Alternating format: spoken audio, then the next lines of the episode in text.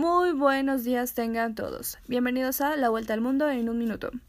Brasil inicia la producción de Butanvac, su primera vacuna contra el COVID-19. La OCDE señaló cómo en México se muestran las familias más afectadas por la crisis económica destacada por la pandemia. Esto pues 6 de cada 10 habitantes perdieron su trabajo. En China un hombre entró a una guardería y apuñaló a 16 niños y a dos maestros. No se reportan víctimas mortales, pero dos niños resultaron gravemente heridos. El sujeto fue detenido y se abrió una investigación. Se está analizando la posibilidad de que se necesite una tercera dosis de la vacuna anti-COVID de Pfizer, pues estudios han revelado que las personas se debilitan en relación con su respuesta inmune y probablemente se necesite otra dosis.